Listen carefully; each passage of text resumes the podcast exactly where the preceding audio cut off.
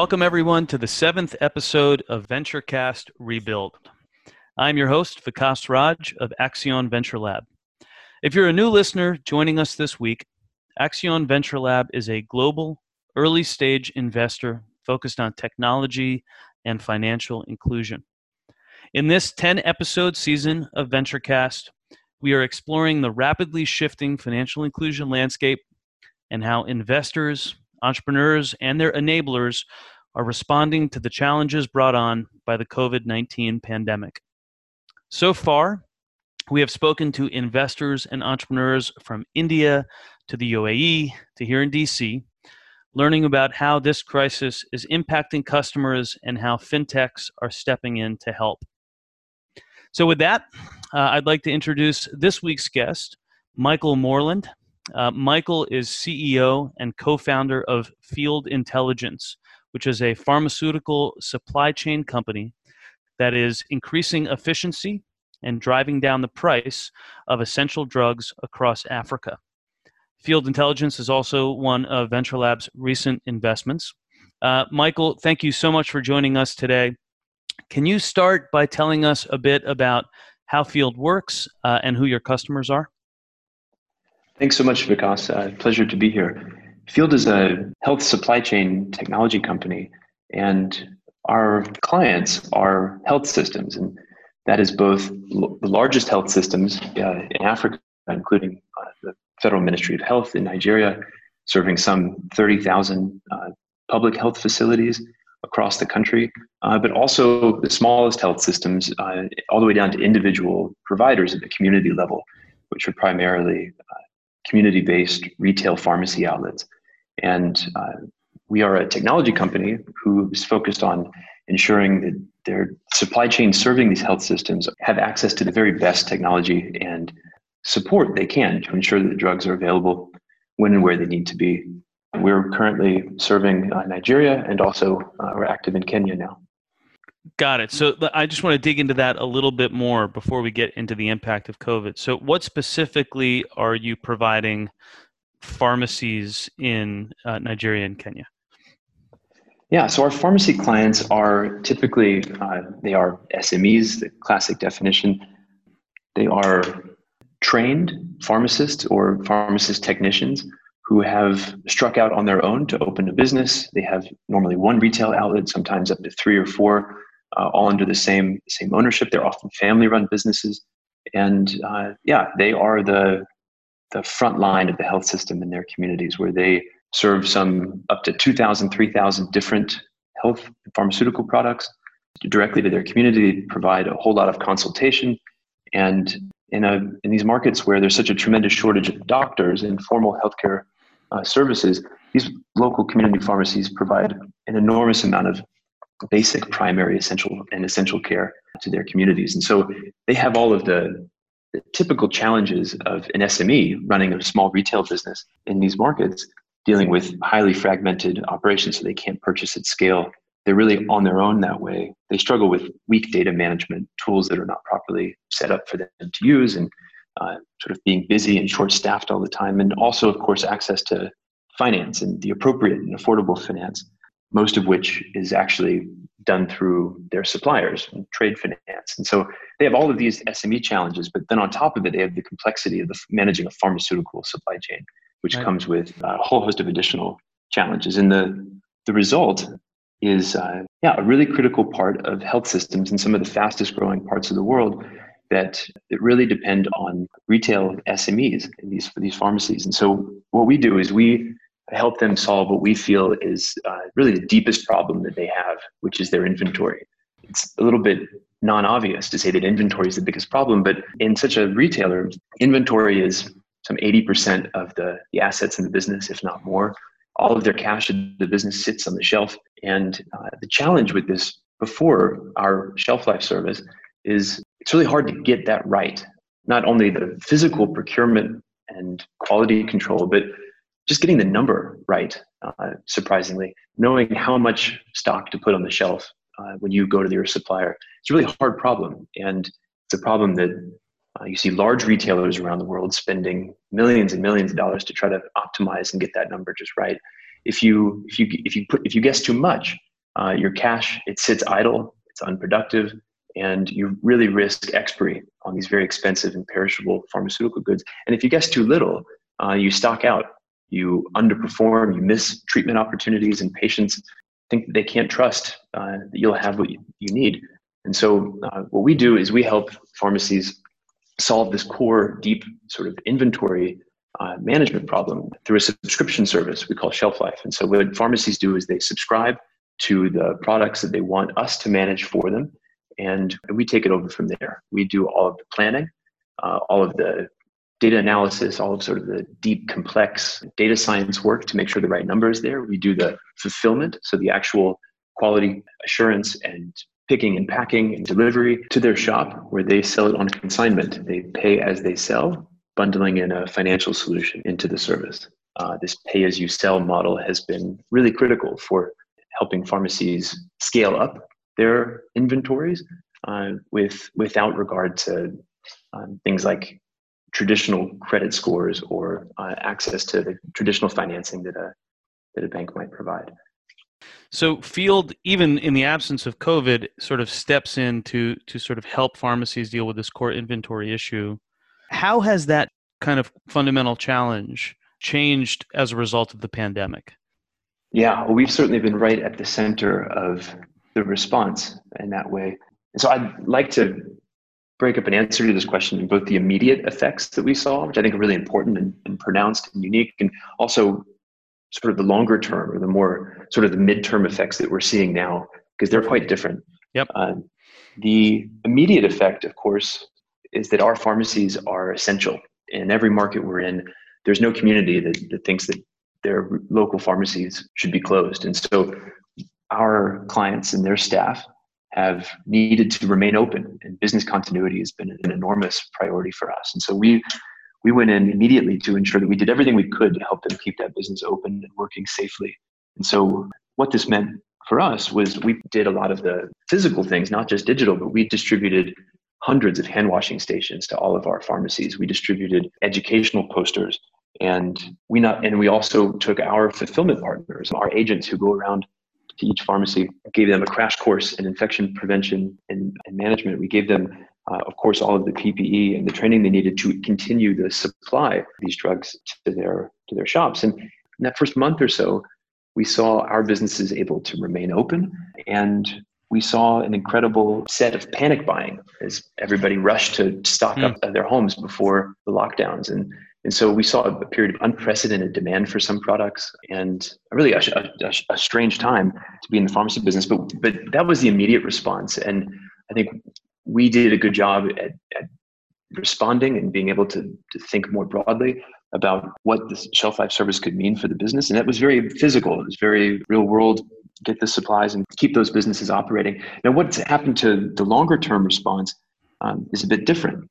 We've seen prices, landed prices of pharmaceuticals on the continent in both East and West Africa increase at a rate that is really unprecedented since we've mm. been measuring uh, the last three or four years. Um, some of the most essential products that we sell have jumped some four standard deviations in the last quarter.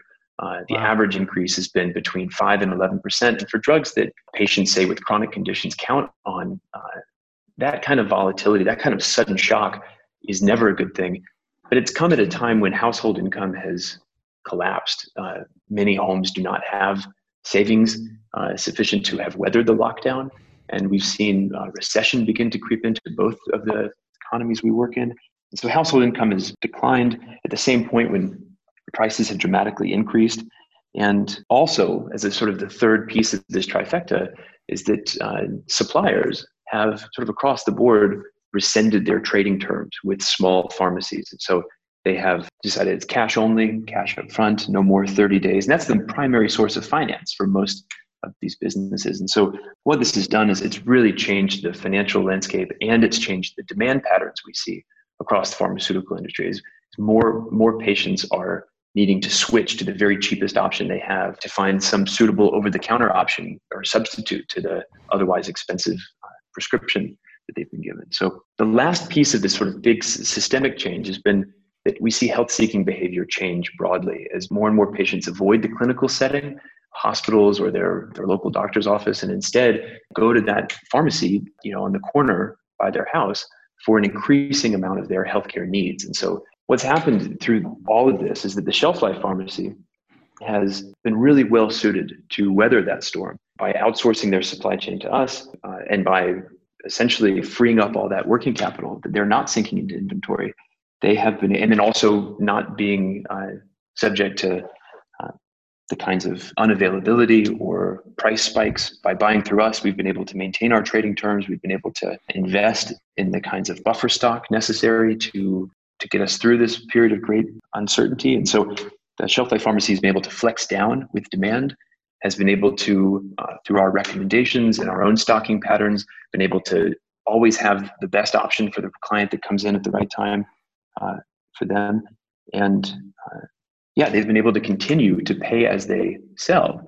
And so our pharmacies have done sort of an interesting v shape through this period. They began with this panic buying uh, and then there was this mellowing out of the market as everyone was sort of locked down. And now we've seen the shelf life pharmacy come back far stronger than before. And it's just been in the last few weeks or so as lockdowns in Nigeria and Kenya start to roll back and demand starts to come back, that the pharmacies are growing much faster than they were before the lockdown.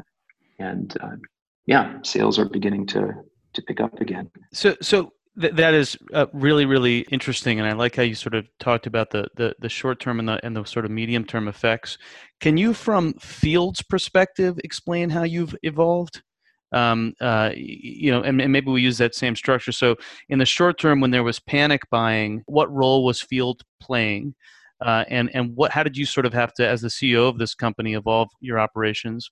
And now, looking at medium term and longer term, what does this mean for Field as a business?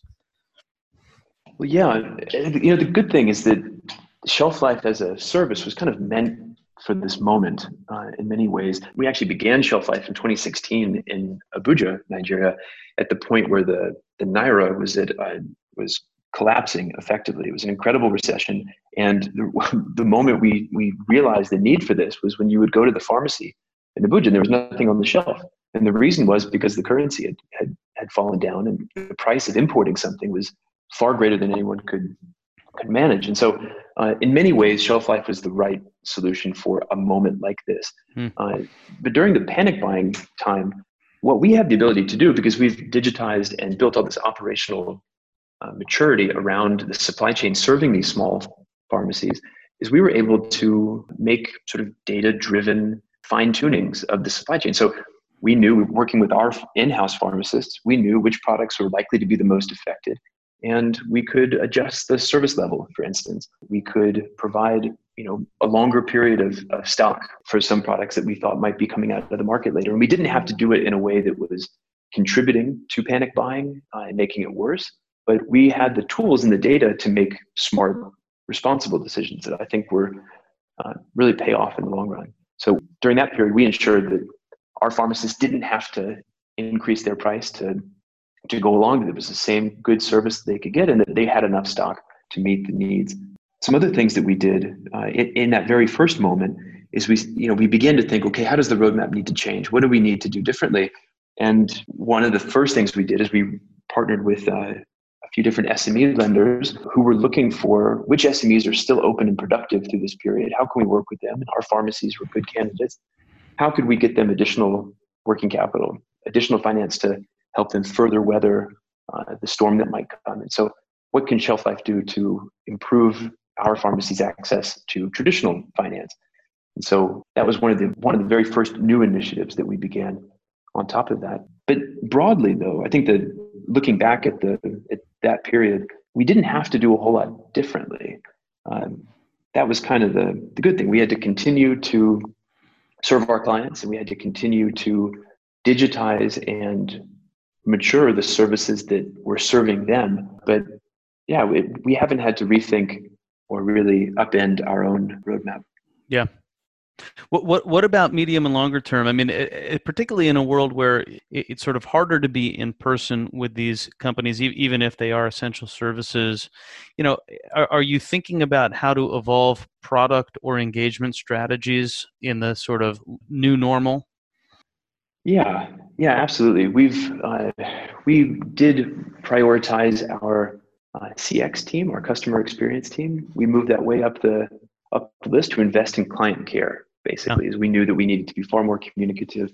Uh, we launched a, a newsletter, which is kind of an obvious thing most companies have, but we chalked it full of expert kind of uh, content from around the world. We, our pharmacists surveyed the best thinking and advice from some of the most reputable medical and pharmaceutical sources around the world to provide this really high quality, very valuable newsletter to our clients that I think was very empowering. And it's one of those small things that can go unmentioned, but we really we really needed to invest in communication and be that source to provide our pharmacies with the tools they needed. And uh, that was a big part of it. We've also expanded the point of care diagnostic options that we serve. So before we were not in diagnostics, uh, at all. And as patients move away from the clinical setting and ask more of their pharmacist, pharmacies need the ability to provide small things like blood sugar, glucose, simple tests for, for patients that don't want to go all the way to the hospital or for their checkup. And so our, our pharmacies now offer a wide array of uh, diagnostic services that they hadn't before as a way to kind of be more available to their patients, which is uh, which has been our goal. Yep. Very, very interesting. Let, let me ask one final question here, Michael. What does the future hold for the sort of underserved populations that you cater to? And sort of broadly, has COVID exposed opportunities for Field and for other fintechs, you know, serving these groups to further improve the lives of, of vulnerable populations? Yeah, absolutely, it has. Uh, and also, the urgency of doing so has never been more clear on top of it what it seems like broadly is that we as investors are needing to make more directional investments. We need to understand not just if a if a stock market will be up or down, but who will be the winners and losers in this new market. I think investors looking for that insight, uh, they will naturally turn to those essential critical services like community-based healthcare as the kinds of place where there is a tremendous opportunity to improve, create value, uh, participate in that value chain. And what we've learned is that the, the COVID pandemic has exposed risks embedded throughout the health system and throughout the economies uh, that we're working in more broadly. And the ability for uh, entrepreneurs to see those risks and think creatively about how we rebalance them within the system, how we can remove the the risk and complexity of running such a business like a community pharmacy, how can you take that risk off, put it onto a, a system or a solution purpose built to manage it and to optimize it, and, and do so in a way that creates value, uh, and, and, in a sense, rebalance the, the risks that are shared. I think that this response has uh, surfaced those risks in a very clear and alarming way. And so I think it provides lots of new problems for entrepreneurs to begin thinking about solving. Couldn't agree more. Michael, thank you so much for spending some time with us. Uh, uh, really, really uh, interesting. Um, uh, and thank you all for listening. Next week, we have Jerry uh, Namorin from Len Street joining us. Please do um, join us next week. Uh, thank you all for listening. Thank you again, Michael. Thanks, you guys.